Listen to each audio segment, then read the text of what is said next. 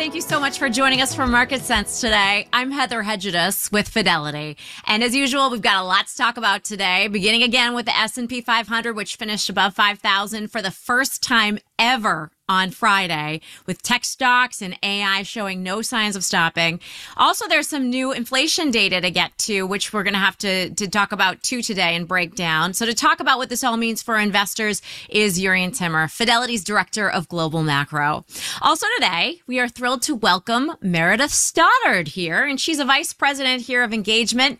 And she's here today to talk to us about the topic of love and money and how financial uh, decisions can affect relationships, which of course is the perfect topic with Valentine's Day right around the corner right now. So thank you both of us, both of you for joining us. Uh, and uh, how's everybody doing today? So glad to be on today, Heather. Thanks for having me. Great to see you. Thank, welcome to the show, Meredith. Thanks, Jurrien. Um, before we begin, we're so excited to have you, Meredith. Uh, we do want to let viewers know that viewers can leave a question for Meredith or Jurrien. Uh, if you're watching on YouTube or LinkedIn, or if you're watching on the Fidelity website, click the box that says Slido. There's a Q&A tab there. And that's the way you can ask us a question or take our viewer poll. And we do read all of your comments. I truly mean that. So keep those questions coming. And with that, today is Tuesday, February 13th. And before we start digging into the relationship talk, we do want to talk about the S&P 500 again, as I mentioned, because it is on fire. Uh, keeping this winter's day feeling warm when you think about what's going on right now with equities. Uh, Jurrien, as you've been noting here for a long time, though, it is still being led by the so-called Magnificent Seven. So, first question for you is when do you think the rest of the stocks will catch up to those leaders and also catch us up on the other late, latest market news. As I mentioned, we do have some inflation data and some other earnings reports to uh, digest here. Yeah, so there's uh, plenty going on as you as you mentioned. S and P made uh, went above five thousand for the first time last week. It's giving back some today because we uh, we had an inflation report that came in uh, a little hotter than expected. They still still overall heading in the right in the right direction. You know, the CPI is up 3.1% from a year ago. Uh, certainly a lot better than what it was, which was 9% a, a year and a half ago. Um, but the core CPI, so excluding the more volatile food and energy components, still um, at a 3.9% increase and that you know that's proving to be a little bit stubborn. So the market's having a little bit of a of an indigestion today, kind of you know uh, walking back some of the uh, the premature enthusiasm about the Fed cutting rates. Uh, I do think that that's still coming, but uh, the Fed itself had said that you know March is probably too soon, and certainly the, the number of rate cuts expected by the markets, uh, which was which was about six or seven, uh, was too high, and, and we've been talking about that, um, and and so the market's just sort of walking back some of that um, that that that enthusiasm, but uh, but you know the market other than today, has had some good momentum. It made a new all time high in January for the first time. Uh, in over two years, um, and that generally is is a good sign. But as you mentioned, you know, there's always caveats and nuances, and one of the caveats to this uh, new all-time high is that it has been unaccompanied by the broader market. So the S&P 500 equal weighted index, which I think is a good way to look at the markets, and by stripping out the the magnified impact of the Magnificent Seven um, uh, is not quite yet at a new all-time high, and the Russell 2000 actually is still uh, close to being in a bear market. It's down about 15% from its high. So this is not a uniform rally, but history does suggest that the generals often lead the soldiers in this regard and that the rest of the market uh, will, you know, likely eventually catch up to to to these generals. Um, and so far, you know, the earnings season, uh, which we're getting towards the end of, 351 companies out of the S&P 500 have reported. Uh, typical fare, 80% beating estimates by about seven percentage points. So earnings are coming through, which is an important consideration for this year because we've had a fair amount of rally already already, all driven by an expansion in the PE multiple in the valuation.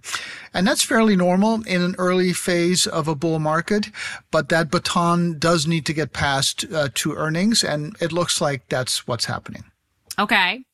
So, given that, what does that mean for where we are in the economic cycle, which is something I ask you about a lot here, Jurrien? But if the Fed does achieve a soft landing, how do we still reconcile the fact that the yield curve is still inverted, which I know, as you frequently mention here on Market Sense, Jurrien uh, has predicted every recession since what, 1969? Is that right?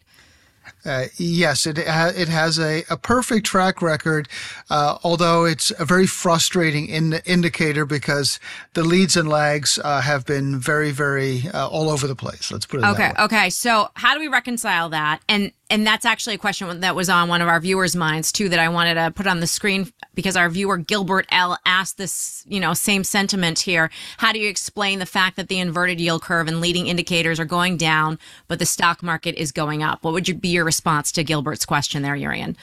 It's a great question, and it's one that's gnawing at all of us who are in, in the business because by all accounts, it looks like the Fed has sort of stuck the landing, that we're getting that soft landing. The economy has proven to be quite resilient. Uh, inflation has come down, today's uh, report notwithstanding. Earnings uh, have inflected. They bottomed, it looks like, in the third quarter of last year, and they've started to improve. Um, and even some, some of the economic indicators, like the PMI, which is a manufacturing survey, uh, appears to be rebounding here.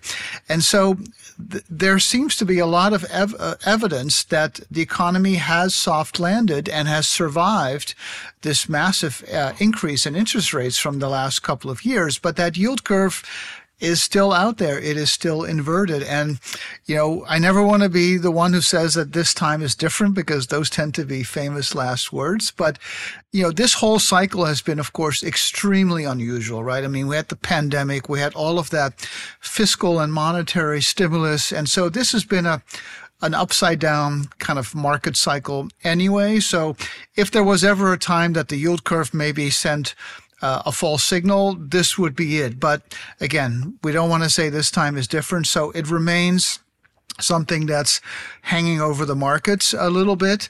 Um, and, you know, there are legitimate reasons why the yield curve may not be packing the punch that it normally does. Because if you think about the yield curve, all really what it says is that banks are unwilling to lend money because an inverted yield curve means that short-term rates are above long-term rates, which if you're a bank and you're borrowing short and you're lending long, that's not what you want to see. It like that affects your, your interest margins, et cetera.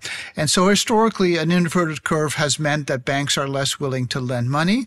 And when that money spigot is shut off, you know, the economy goes into a recession. So that's been traditionally the, the, the transmission signal. But there's all kinds of reasons why that might be different. You know, there's a big private credit market that doesn't need the banks. Um, there, the term premium is negative where it normally is positive. You know, but there, there's a whole laundry list of, of, of exceptions. And then, uh, and then even if the yield curve is still infallible and it still works, the leads and lags of when it actually has an impact on the markets or the economy can be as short as six months and as long as two years. So there is no easy playbook for this. Um, and so at the end of the day, for most investors, you know, having a balanced portfolio that hopefully survives all kinds of ups and downs uh, is still the way to go rather than trying to time your way around, you know, the, these, the, these indicators. Okay, Jurrien, sound advice there. And um, yeah, I, I, mortgage rates, people being locked into low mortgage rates. I know that's another reason that you've said that maybe the, the traction really hasn't been there for for what the Fed's been trying to do. Uh, good explanation there. Um, I do want to try to get though to Meredith here um, because as I mentioned off the top of the show, uh, Fidelity just released an annual study, which we look forward to, uh, about how people in long term committed relationships handle their finances and communicate about their future goals. And obviously on the show, we're always talking about you know what the economy means for investors. So we want to kind of dig into this topic a little bit because it does affect your finances and the money that you have left to invest. Uh, and Meredith, this survey is always particularly timed with what's probably top of mind for people right now: love and relationships. Um, I don't want to sound weird, but maybe this is something that you might want to consider discussing over your Valentine's Day dinner. I think getting on the same page financially can be kind of romantic. Would you agree? And and if if you agree, you know, tell us, give us some ammunition here. Walk us through some of the findings of this survey that we should discuss with our partner at the dinner table. Yeah, it's probably not a big surprise that I do agree. Um, and money may not seem on the surface as romantic as the right card or some good chocolates. Having harmony on money matters really can be an important part of a great relationship. Fidelity's been conducting this study since 2007. So we survey couples both individually and then as a couple and bring their answers together to identify where the partners are aligned and where they differ. It's always really insightful because some people who may think they have a great system for communication actually differ on quite a few topics related to finances. Mm-hmm. These conversations about money can feel daunting for many couples, especially when they have different knowledge levels, different priorities, and experiences around how they should spend, save, or invest. And this wouldn't be too surprising, but we did find that communication is key to helping couples feel more confident as they navigate financial topics and expectations. And we also found that transparency and ongoing dialogue were really critical to ensuring couples were aligned on goals, priorities, roles, and responsibilities. All right, speaking of alignment, so what happens if couples don't have matched financial perspectives? What if it is a little bit mismatched, Meredith? Then what? Yeah, well, and frankly, it's more common to have people a little off course. So, for example, um, one in four couples tell us that money is actually their greatest relationship challenge, and 45% of couples say that they argue about money at least occasionally. So, you are definitely far from alone if you fall in either of these camps. Those numbers are even higher with younger couples in their 20s and 30s who are struggling to pay the bills when something's challenging, it, it sometimes makes people afraid to try to face it. And before we talk about some tips around how to do that, here's a look at some of the biggest areas of disconnect when it comes to communication. So, not surprisingly, retirement savings was at the top of the list, with over half of the couples feeling misaligned when it comes to having enough saved. And that's followed closely by disagreements around investment decisions. 47% of the couples disagree on how much risk they're comfortable taking. And the last two might be surprising to a lot of people, with 34% disagreeing on what their next big savings goal should be as a family. And more than a third, or 36%, did not have the correct understanding of how much income their partner is making. About a quarter of people we surveyed say that they get frustrated by their partner's money habits, but they let it go for the sake of keeping the peace. Well, uh, by the way, I should probably have pointed this out at the top of the show, Meredith, but I want to emphasize here we're not just talking about married couples, right? We're talking about anybody who is in a committed relationship, right? So yeah, and it's both uh, male, female, or or um, same sex couples. We didn't discern between those, and that's with good reason because a lot of the themes and trends were were sort of similar. Yeah, I think that's important to distinguish there. So this conversation hopefully applies to a lot of our viewers. And I think uh, something, you know, I can identify with and maybe our viewers can identify with too is what you were talking about about frustration from one partner feeling, you know, like the other partner isn't practicing the way that you would preach or, or, or spending the way that you would spend yeah. or save. For me, for example, I talk about a lot on the show about how we spend so much money on groceries because I have yeah. younger kids, right? And then I discover when I looked at my husband's credit card bill that he's eating out at lunch like every single day when he's in the office, and he's he's always in the office. So um, you know that was frustrating because we're spending yes. so much with inflation on that grocery uh, list there. Um, so you know, do you have any advice for that? And and how common is that too when one person feels like they're always taking the reins and they're the primary financial decision maker and the other person in the relationship is taking the back seat. Is that common? Yeah, absolutely. And first of all, I'll say you want to set up a situation that's going to work for you. Some couples do want to kind of micromanage every dollar. Others feel like, you know what, let's create an ours bucket and then a mine and a yours. And then that enables you to have a little autonomy and flexibility with the smaller purchases. So whatever works for you is totally fine. We're definitely seeing some gender divides um, around retirement and investment planning, so some of those long term um, aspects. So 31% of men in heterosexual couples say that they take the lead here, compared to half as many or 16% of women. Thankfully, over the you years, and I were actually talking about that. Not to yeah. interrupt you, but we were just talking yeah. about that before the show and how common that is. And I think in a, yes. in a woman's defense, we we take on a lot of the you know nurturing roles sometimes. So I don't want to be too stereotypical here, but we take on other things, right? So sometimes we might outsource to the to the husband in the relationship or the male in the relationship, um, and say, "Hey, you got to do something," and that's how the the men maybe traditionally end up taking on the finances. Do you find that? Oh, absolutely. I mean, we, I think we just talked about um, summer camp in January around here is when everything is intense, and that can be hours and hours worth of work. And so there's a point at right. which, when you're taking on a lot of the day to day logistics and emotional labor, that something's got to give. But right. the reality reality is that we found that one in five primary decision makers we surveyed who were taking the reins said that they actually resented handling a lot of these financial matters alone. And then the other partner resented being left out of them. So it really creates a great opportunity to reset. So whether your relationship follows tra- traditional gender norms or not, uh, um, mine is actually inverted, it's important that you don't get stuck in certain roles in perpetuity because that's what you started out doing. It's really valuable to come to the table regularly and have these conversations around what's working, what's not working, and increase your knowledge. So take the time to brush up on some of these little things like what's a Roth or how should I prioritize these things. Um, it doesn't take a lot of time, and frankly, you know, you probably spend more time planning a vacation or an outing on a weekend. Um, so it's a small investment of t- time over time really adds up. So take that time to understand each other, align on what you're working towards. Frankly, women are far more likely to credit their partners with having a better understanding of investing matters, but that may not always be true. And even if it is accurate in some areas, it may not be accurate in all areas. So regular conversations can be a great opportunity to upskill each other, even cross train, and ensure that your voice and everyone's voice is equally at the table so that you can have these co-created financial decisions over the years that you can both feel aligned on. I love that co-created financial decisions. And you know, maybe you're missing something or maybe your partner's missing mm-hmm. something. Mm-hmm. So it's always good to have a second set of eyes on a plan, yeah. right? Especially when it's your money, it's something so important, right? Exactly. Um, Yuri, let's bring you in here too. I mean, anything that you would add about the importance of open communication in your finances to this conversation?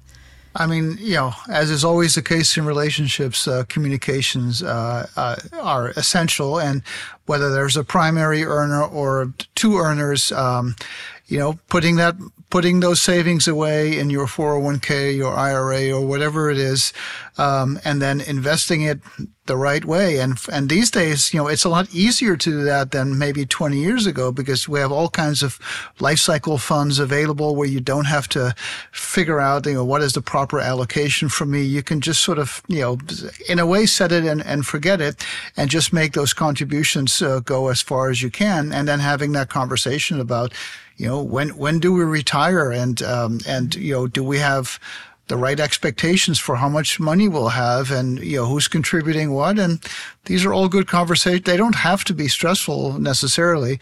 Uh, nobody li- really likes to talk about it, but uh, better to have those conversations up front than to actually retire and not be in a position where you thought you were going to end up crucial, crucial conversations, Yuri, and I agree. Um, Meredith, any tips for starting that conversation or how couples can go about improving communication?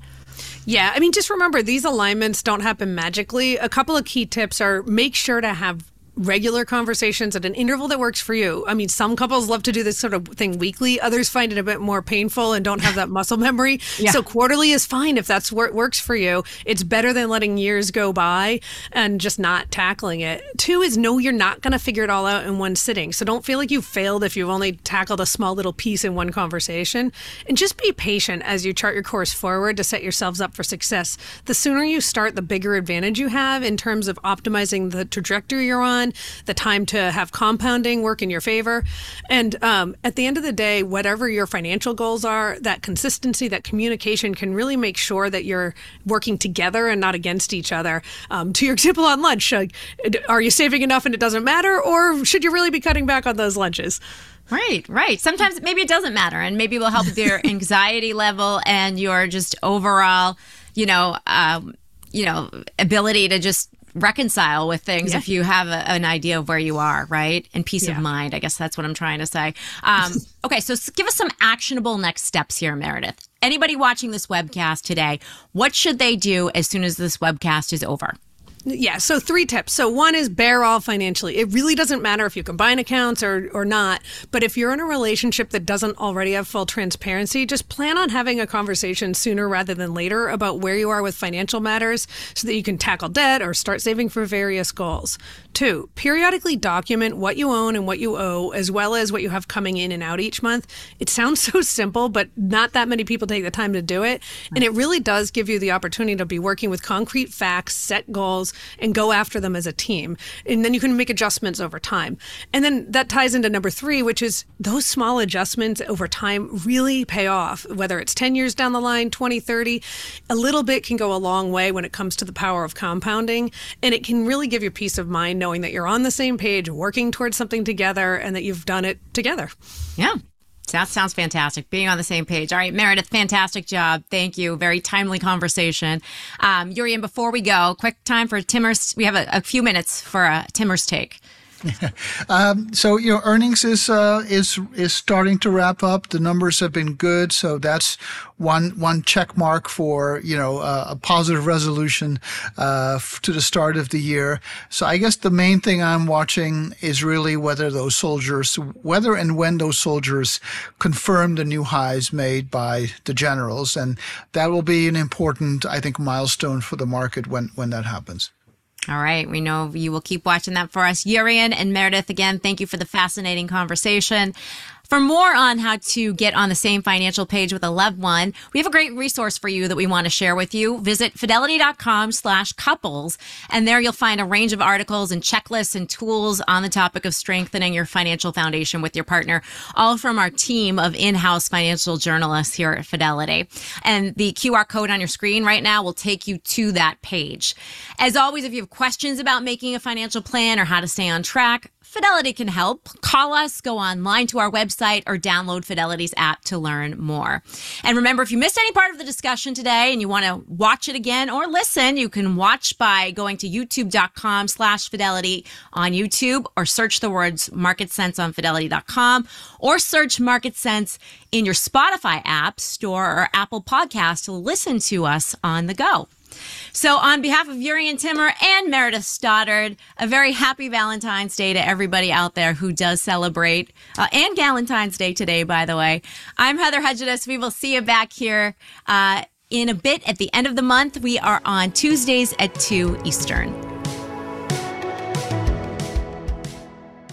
About the Fidelity Investments 2024 Couples and Money Study. The 2024 Fidelity Investments Couples and Money Study analyzes retirement and financial expectations and preparedness among 1,794 couples, 3,588 individuals. These are some of the findings of a survey conducted by Ipsos using the probability based knowledge panel between October 31st, 2023 and November 22nd, 2023 on behalf of Fidelity Investments. Fidelity does not provide legal or tax advice. The information herein is general and educational in nature and should not be considered legal or tax advice. Tax laws and regulations are complex and subject to change, which can materially impact investment results. Fidelity cannot guarantee guarantee the information herein is accurate, complete, or timely. Fidelity makes no warranty with regard to such information or results obtained by its use and disclaims any liability arising out of your use of or any tax position taken in reliance on such information. Consult an attorney or tax professional regarding your specific situation. Information presented herein is for discussion and illustrative purposes only and is not a recommendation or an offer or solicitation to buy or sell any securities. Views expressed are as of the date indicated based on the information available at that time and may change based on market or other conditions. Unless otherwise noted, the opinions provided are those of the Fidelity speaker and not necessarily those of Fidelity Investments or its affiliates. Fidelity does not assume any duty to update any of the information. This podcast is intended for U.S. persons only and is not a solicitation for any Fidelity product or service. This podcast is provided for your personal non-commercial use and is the copyrighted work of FMR LLC. You may not reproduce this podcast in whole or in part in any form without the permission of FMR LLC. To the extent any investment information in this material is deemed to be a recommendation, it is not meant to be impartial investment advice or advice in a fiduciary capacity and is not intended to be used as a primary basis for you or your client's investment decisions. Fidelity and its representatives may have a conflict of interest in the products or services mentioned in this material because they have a financial interest in them and receive compensation directly or indirectly in connection with the management, distribution, or